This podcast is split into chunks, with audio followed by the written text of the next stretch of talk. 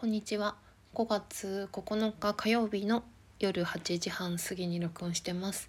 前回の放送から12日ぶりなので結構久しぶりなんですけど、近況報告とか雑談をしようと思います。えっと前回のラジオを撮った後に石垣島への旅行に行って4月28日に出かけて大阪に全泊してそこから石垣島2泊波照間島3泊。で最後石垣島2泊で。で、まあ、メインは波照間島だったんだけど、まあ、石垣島に滞在してる時もフェリーで近隣の八重山諸島の竹富島と小浜島に出かけたりいろんな島を巡れたのでよかったです。で、まあ、沖縄は多分6回目かなそのぐらいだと思うんだけどで波照間島は5回目かな。で私はもう波照間島日本最南端の島にめめっちゃハマっててあ特にハマってたのが6年前とか7年前とかであもっと前かなでももう今回5年ぶりだったんだよねその石垣島波照間島に行くのが。それでで今までずっと一人で出かけててでまあ現地でなんか友達ができるっていう感じだったんだけどで今回その2人旅彼と2人旅ということでで、まあ、自分がすごく好きな人好きな人じゃないや好きな場所にそういう好きな人と一緒に行けたっていうことはとってもなんか夢が叶ったような気持ちで嬉しかったけどやっぱり一人旅と二人旅って全然違うなあっていうのをすごい感じて2人だ2人はあの楽しいけどの、まあ、メリットとしては、まあ、退屈しない。退屈しないし寂しくないし安心感があるっていう感じ。でデメリットとしては デメリットっていうのかな、まあ、自分が感じるマイナス点としては何て言うかななんか感受性があの鈍くなるというか、まあ、それは旅に限らずだと思うんですけど誰かと一緒にいることって。感受性が鈍くなってそのその土地とかあの出会う人とか料理とかのそのあとは空間とか時間空気雰囲気エネルギーとかそういうのを感じる力みたいなのがなんか弱まるっていう感じがしてうーんしたんだよね。であとはまあこれはまあ自分が求めるかどうかっていうのもあるんだけどまああの出会いっていうのは圧倒的に少ない。2人でいることによって。新しい出会いっていうこと。ですね。というふうに思って。で私はその一人旅の時って一人旅ってずっとずっと楽しいかっていうとそういうことではなくてなんかいろいろなんかね心配したりとか不安になったりとか心細くなったりとかあとはななんていうか手持ち無沙汰みたいになったりとかする時間もあるんだけどでもなんか何が起きるかわからないみたいなこうワクワクみたいなのもあるしで実際旅に出かける前と後では本当に想像もしなかったような人との出会いとか時間の過ごし方とかがあって、まあ、特に沖縄では毎度それを感じるんだけど、うん、なんかそういう新しい出会いとかその何かに感動したりすることとかあのまあ、ちょっと寂しくなった時も寂しいからこそこの景色を例えばあの人に見せたいなと思って例えば SNS にアップしたりだとか写真を送ってみたりだとかなんかそういうこう人恋しさとかそれすらもあのいいいことっていうかききのなんか醍醐味というかだなというのを2人旅をして改めて感じた。で自分としては一人旅の方が多分旅の旅の面白さとしては一人旅の方が断然面白い。だだ だけどももう私は多分これからあんまり一人旅はしないんじゃないかなっていう、まあ、選択としてなんかその楽しさをあの受容することに満足したというか、うん、なんかそういう感じだった、まあ、全然違うなっていうのをすごい思って。あと今回はなんか今回やっぱ一番ニュートラルだったんだけどまあ本当波照間島って行くたびにいつも感動するしいつも出会いがあるしだけど一番やっぱニュートラルでなんか石垣島に着いた時にバスで、まあ、中心部まで移動するんだけどそのそのバスっていうのが普通のあの直行便とかじゃなくて普通の地元の人とかも乗ってくる路線バスででたまたま隣に立ったおばさんに話しかけられて「で旅行ですか?」みたいな話しかけられて で私は、まあ、少し喋ってまあでもあの石垣島5回目で「でどこ行くの?」って言われて「波照間島行きます」って言ったら、まあ、結構地元の人って波照間島行かないんですよね。まあ、船高速船で1時間ちょっと。うん。でもなんか波が高くなってる。まあしけしけやすかったり行きにくいしっていうのもあるけど、うん、でなんか波照間島とか、まあ、石垣島のどういうとこがいいのって言われてあそうだね。うん。でなんか自分もあのー、なんかその時パッと出てこなかったけど私はその波照間島にすごい好きなお店があって。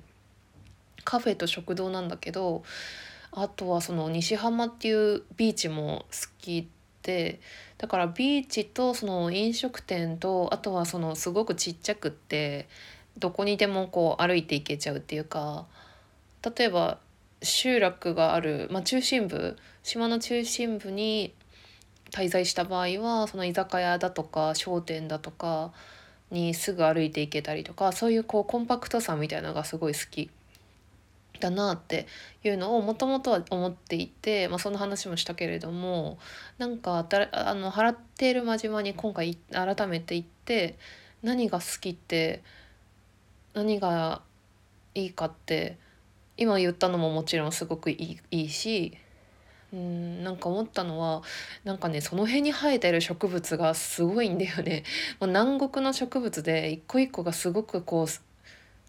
仙台とか、まあ、本土で見かける植物とは全然違う。南の島の植物で一個一個がすごく大きくて。うん。そういう植物が本当その辺とか 本当民家とかにいっぱい生えててそういう景色もすごく好きだなって改めて思いました。あとは本当は星が綺麗なんだけど私が行った時は結構曇りの日が多くて星はほとんど見えなかった。あとは満月近かったっていうのもあるけど。うん、波照間島で好きなお店はククルカフェっていうカフェとアヤファミっていう食堂があるんだけどそこがものすごい好きでククルカフェは、まあ、全部がこうテラス席でバリ島みたいな雰囲気なんだけどハンモックがあったりとかでそこでオリオンビールの小瓶があるんだけどオリオンビールにの上のとこにあのキャップを外してちっちゃいオリオンビールのグラスを上に刺して何ていうの？ひっくり返して温泉みたいに出してくれてで枝豆がこうチャージみたいな感じついててでタコライス食べるんだけどその感じが5年前と全く変わってなくってもうすごいなっていうの嬉しかったその時間が自分の中ではかなりいい時間だったなって思っています。あとはまああとはもともとその仙台からの友達で波照間島好きな人がもうしょっちゅうしょっちゅう行ってる人がとたまたま会ってその人と一緒に飲んだりとか、まあ、あとは居酒屋のマスターと再会したりとかだからそういう日本最南端のすごい遠いとこに自分のこう知り合いがいるというか久しぶりって言い合えるような人がいるっていうのもいいなと思いました。であと今まであんまり気づかなかった発見としてはなんかいろんなお店でタコライスのメニューがあって私ちょっとたまたま今日タコライス食べたんだけど 仙台の喫茶店で。ここ2週間だから沖縄旅行ひっくるめて4回タコライス食べてるのね。でタコライスが好きなんだよね。忘れてたけど、まあ、ひき肉が好きだっていうのもあるんだけど。で私その沖縄行く前に仙台のメキシコ料理の店があってすっごい久しぶりに行って、えー、タコスとトトルティーヤケサディーヤとかそういうやつ食べてもうめっちゃ美味しくってあ私メキシコ料理すごい好きだなって改めて思ったんだけどでそのタコライスがなんかいろんなお店でこうメニューに出てく来てなんか不思議だなと思って後で調べてみたら私タコライスっててっきりメキシコ料理だと思ってたらそうじゃなくて沖縄発祥だったみたいでなんか昔沖縄でその米兵さんに出す料理として食べやすいものをこうなんか考えた時にそれがタコライスになったみたいなそうだからいろんなお店にタコライスがあるんだなって知って、まあ、今度自分でも家で作ってみたいなって 思っています。まあ旅行ってあのまあ1人だろうが2人だろうがさっきも言ったけどずっと楽しいわけじゃなくて私自身もそのは8泊だったから8泊9日だけどすごい精神的な爆発が1回あって 満月の近くにあってあのインナーチャイルドに関わることであったりとかしてまあでも結構客観的に見れてああこういうのまだ残ってるんだなって思って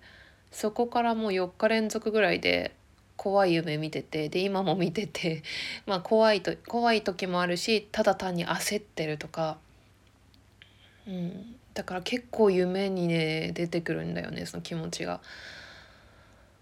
なんかね昨日はねスピッツのコンサートでなんかなぜか私がそのコンサートのボーカルの人になっててでも私はもう今日新しい仕事にコールセンターのバイトに入って1日目で忙しくてコンサートの歌の練習ができなくて政宗に「私はもう歌えない」って言ってたりとかあの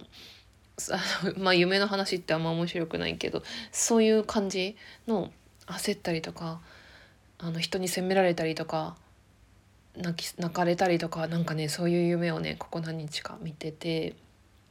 るであと旅行中にすごく思ったのがあのやっぱり食べ過ぎちゃうっていうこととアルコールを常に飲んでるっていうことでそれがなんか嫌だったよねだんだん。嫌だけどそれが結構楽しみだから。うん。あの後半の何日かいまだにそうだけどなんか胃が痛くなっちゃって昨日は夜スムージーだけにしたんだけど本当に胃が痛いってあの悲しいことだなっていう。今日も今日は朝起きたら胃が痛くなくて昨日もお酒飲んではカレー食べたりしたけど。本当にね美味しくご飯を食べられるのってすごく幸せなことだなって思って食べるっていうことについてもすごくあの考えたけど何を食べるかっていうことよりも多分どう食べるかの方が多分一番最、まあ、前提として大事だなって思ってまずはお腹が空いたら食べるっていうことと食べ過ぎないっていうこと。で結構旅の間ってなんかちょこちょこちょこちょこ完食してる完食してるのもあるかもしれないけどなんか基本食べ過ぎててうんとねあんまりこうお腹が空いてから食べるっていうのをしてなかったような感じがするんだよね。なんかもう娯楽として食べてたから。それがあんま良くなかったなっていうのを マジで旅だからそうなっちゃいがちだけど思った。毎回うん。毎回旅行から帰ってくるとなんか食生活をリセットしたいっていう感じで。あと日焼け止めとか塗ってたけど気温はね大体最高28度ぐらいで、まあ、海に入れたけどちょっと寒いっていう感じででもバッチリ日焼けして鼻が赤くなったりちょっと肌荒れしたりしてるっていう今の感じです。そうだね。うん、まあ、あと後半の部分後半にはなんとなくあのあ仕事どうしようかなとかなんかそういう日常の、まあ、ちょっとした不安とかっていうのも出てきたりしたかな。まあ、あとこう帰ってきてからのあの雑談っていうか最近のことだけど土曜日に帰ってきて今日火曜日だから日月か3日目ぐらいじゃないですか。であの私仙台に来てから丸一日家にいたっていうことが一回もなくってそれって自分のライフスタイルではかなり珍しいことなんだよね結構インドア派なので休みの日一人で家にいたりとかがあってででも今はその自分の家とその彼の家があるわけでそこに行ったりだからしょっちゅう一緒に飲み行ったりとかしててで昨日がねももしかしてあそうそうそう旅のそうだ旅でさずっと一緒にいて、まあ、24時間一緒にいてそれが9日続いてそんなに一緒にいて疲れるって思うことってほとんどないんだけどで帰ってきてからも、ま、その丸1日半ぐらい一緒にいてでついにえー、日曜日日曜日の夕方に「私今日は一人で家に帰るわ」って言って日曜日の夕方になんかちょっと寂しい気持ちとかがあったけどもそろそろ帰った方がいいな一人になった方がいいなと思って帰ったんね迷いながら。迷いながらだったんだけど家のその部屋を開けて中に入ったらものすごいホッとしてそれはなんか部屋がすごく静かだったんですね。まあ前外国人がうるさいっていう話もしたけど まあなんかゴールデンウィークだからかいなくて、まあ、今日も静かだけどなんかねその静けさ、まあ、住宅街っていうこともあってそんなにうーんそうだな、まあ、どっちかというとあの静かでなんかその静けさがめっちゃ久しぶりっていう感じがしてなんかその静けさで自分を満たしたいみたいな感覚だから何にもラジオとか音楽とか聴きたくなくってその静けさっていうものをどんどんどん取り入れたいみたいなすごくこうなんか水をごくごく飲むみたいな感じに静けさを取り入れるっていう感覚でそれがめっちゃ気持ちよくてすごく安心してうん一人もいいなっていうのを久しぶりに思ったよね。でそれの明けての昨日で仙台はまあ、全国的にきっと雨だったと思うんだけどなんかさ最近その気温差とかもすごくあるじゃん。で雨も降ってんで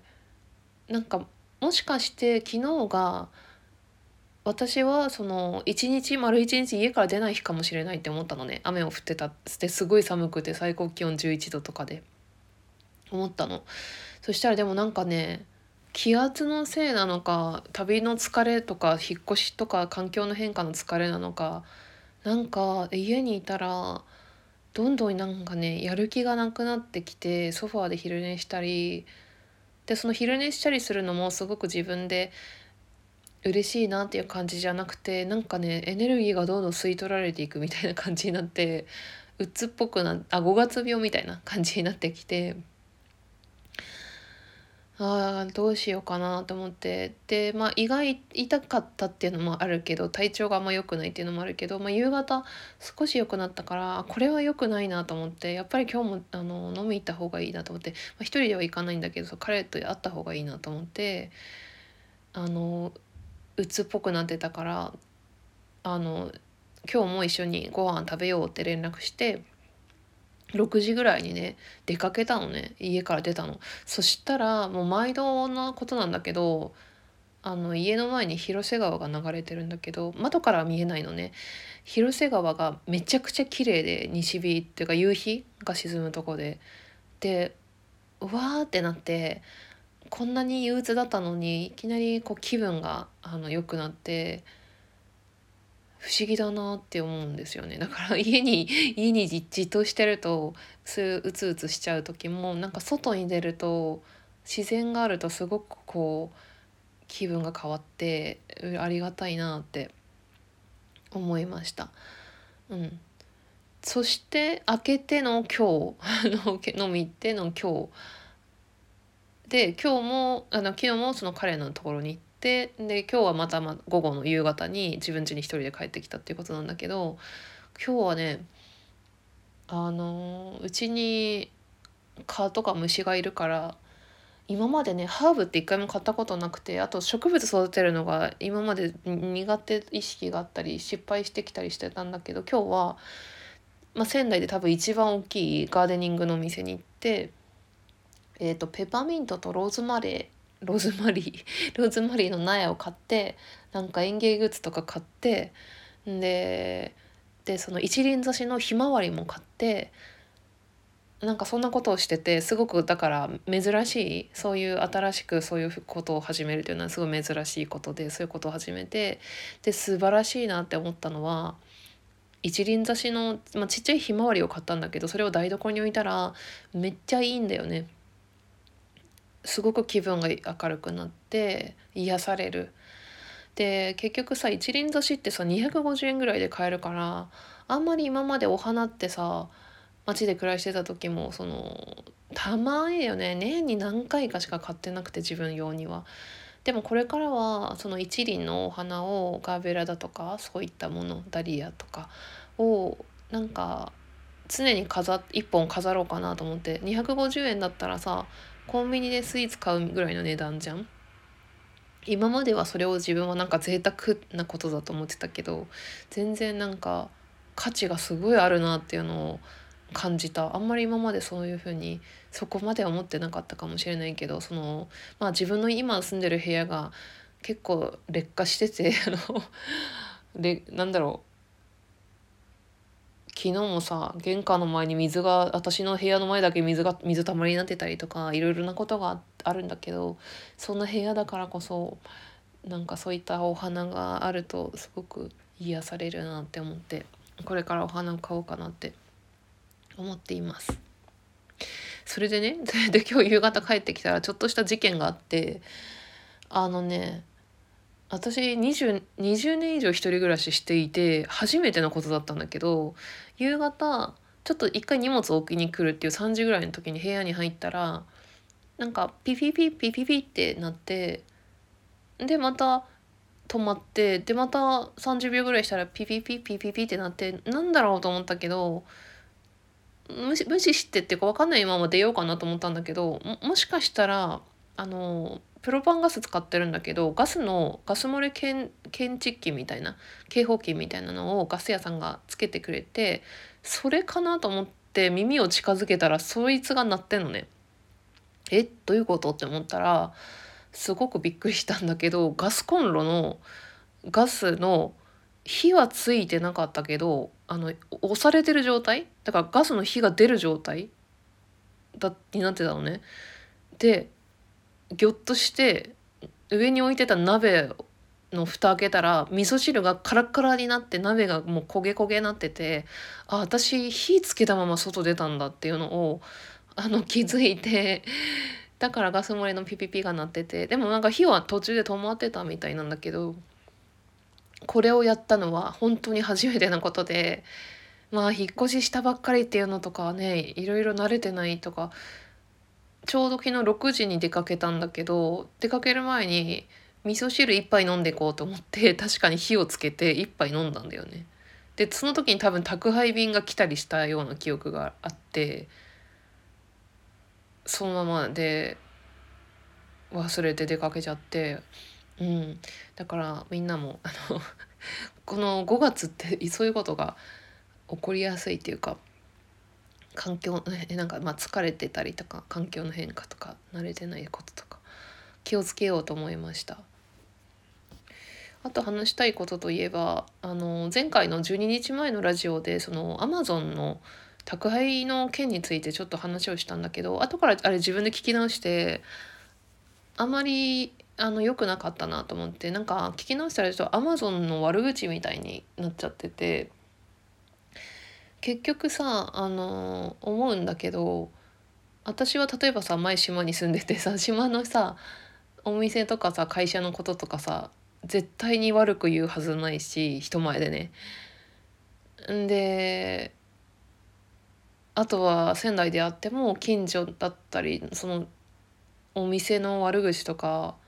悪口っていうかなんだろう悪口っていうわけじゃないんだけど嫌だったこととかこんなことあったってその店の固有名詞を出してこういう、まあ、友達と話す分にはいいけど誰でも聞ける場所で話すってことってないと思うのになんかアマゾンだったらそれやってもいいみたいな別にアマゾンは例えですけどアマゾンとか例えば大きい会社だとあんまりそのだから相手の顔が見えないみたいな感覚だよね。アマゾンって何？みたいな。あだからそういう感じで言っちゃうんだなみたいな。そう。まあそれは人の心理としてあるんだなと思って。まあだから顔が見えない商売することのまあ相手側からしたらデメリットっていうかそのおお互い様みたいなそういう感覚が全然なくなるなって思って。だからねアマゾンで働いてる人もいるわけだしそういう人が聞いたら嫌だっただろうなって思ったけどまあ自分の個人の感想として意見個人の感じ感じたことっていう感じで喋ったけどあんまり固有名詞出して言う話じゃなかったなっていうのを後で振り返ってまあちょっと反省したのでその話を付け加えようかなと思いました。はいという感じでこれからねどういう風な暮らしになっていくのか。まだ毎日遊んで遊んでる毎日日帰り温泉行ったり飲み行ったりあとは部屋を整えたりあとようやくウニコの黄色いカーテンが届いてこれね家賃のな家賃2ヶ月分ぐらいのお値段のめっちゃいいものだけどすごくね可愛いんです。この黄色のリネンのカーテンで窓が横幅が360センチあるんでなかなかこのサイズの窓にはもう出会わないんじゃないかなって思うけどまあでもできれば新しい家でも新しい家で引っ越しても使いたいこのまま。うん、あとレースのカーテンも多分楽天市場かどっかで買ったんだけどレースのカーテンもすごく良くて部屋が明るく見えて今まで全然カーテンってこだわってこなかったけどまあいい買い物したなって思っています。だんだん自分の部屋もなんだろう可愛いなって部屋に入った時にいいなって思うようになってきたなって今までは嫌なことばっかだったけど、うん、そんな感じになってます。はいじゃあという感じで、えー、来てくださってありがとうございました。